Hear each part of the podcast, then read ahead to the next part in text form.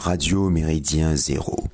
Spécialiste français de la maladie de Lyme, le professeur Christian Perron a fondé la Fédération française de cette maladie, dont il fut le vice-président et le responsable du conseil scientifique président de la commission des maladies transmissibles de 2001 à 2006 au Conseil supérieur d'hygiène publique de France, entre-temps devenu le Haut Conseil de la santé publique, ce médecin participe, dans le cadre de l'OMS, Organisation mondiale de la santé, entre 2007 et 2016 au groupe expert sur la politique vaccinale en Europe.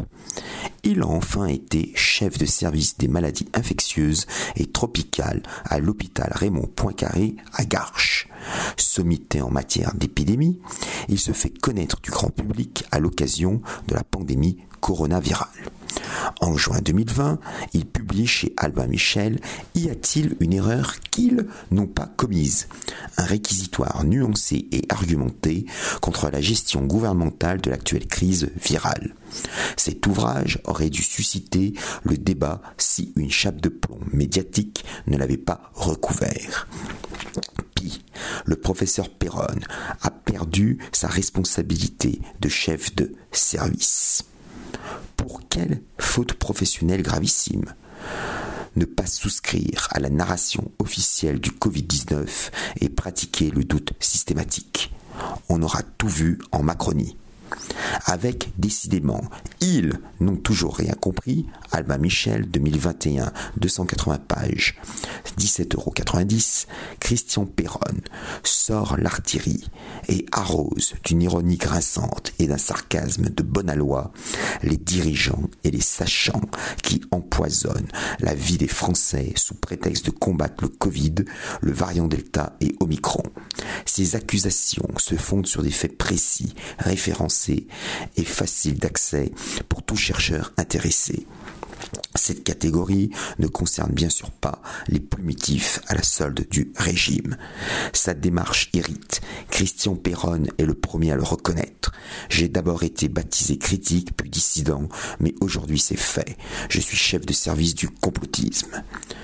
Dommage qu'il ne montre pas que ses contradicteurs inversent volontiers la charge de la preuve, parce qu'il s'interroge sur les conséquences politiques, sociales, économiques, environnementales et psychologiques de la pandémie et qu'il donne son point de vue divergent par rapport au discours des autorités répercutés par des radios et des télévisions complaisantes, il subit des persécutions.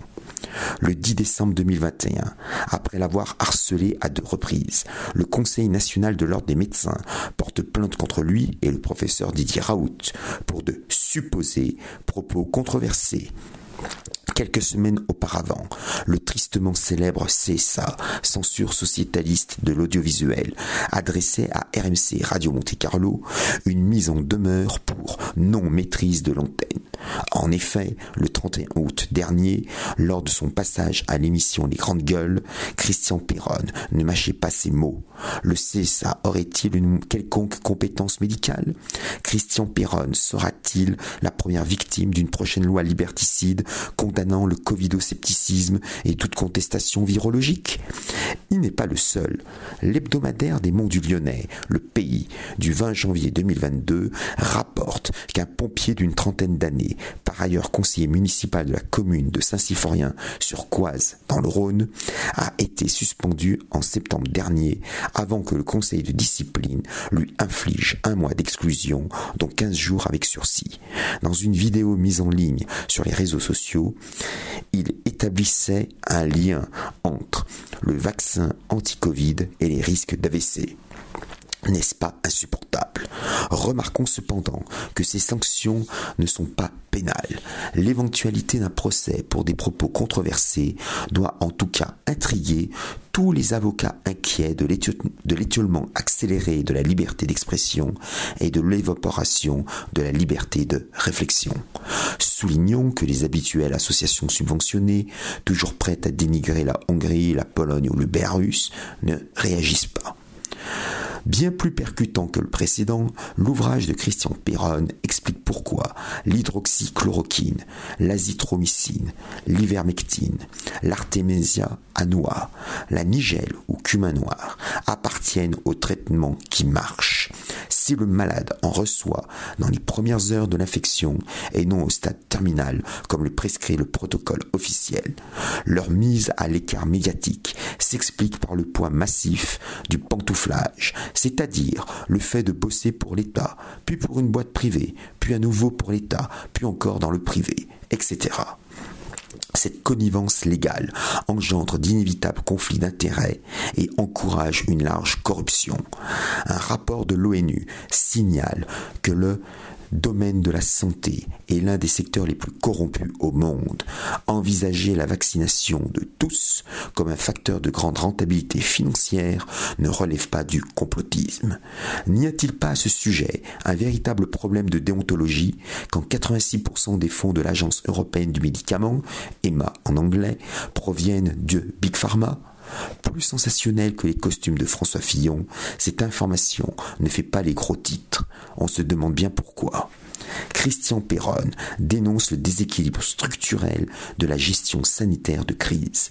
D'un côté, on a un président de la République et deux ministres, plus 13 conseils, agences ou organismes existants spécialistes de la santé, note-t-il. On en met 10 de plus et une conseillère. De l'autre, la loi de financement de la sécurité sociale prévoit 900 millions d'euros d'économies dans les hôpitaux en 2021. La crise sanitaire n'empêche pas les coupes budgétaires, le rationnement des soins, la réduction du nombre de lits et la compression du personnel hospitalier. La République macronienne est avare, chaotique et suradministrée pour un résultat minable. Or, on peut mobiliser des ressources financières importantes. Pour preuve, depuis le 1er février 2021, la dotation matérielle allouée aux députés a été augmentée pour atteindre un supplément annuel de 2842,50 euros. Que les élus de la majorité ne se plaignent pas ensuite d'être détestés et de recevoir quelques baffes. Le Covid-19 sert enfin de justification anxiogène pour museler et domestiquer les Gaulois réfractaires.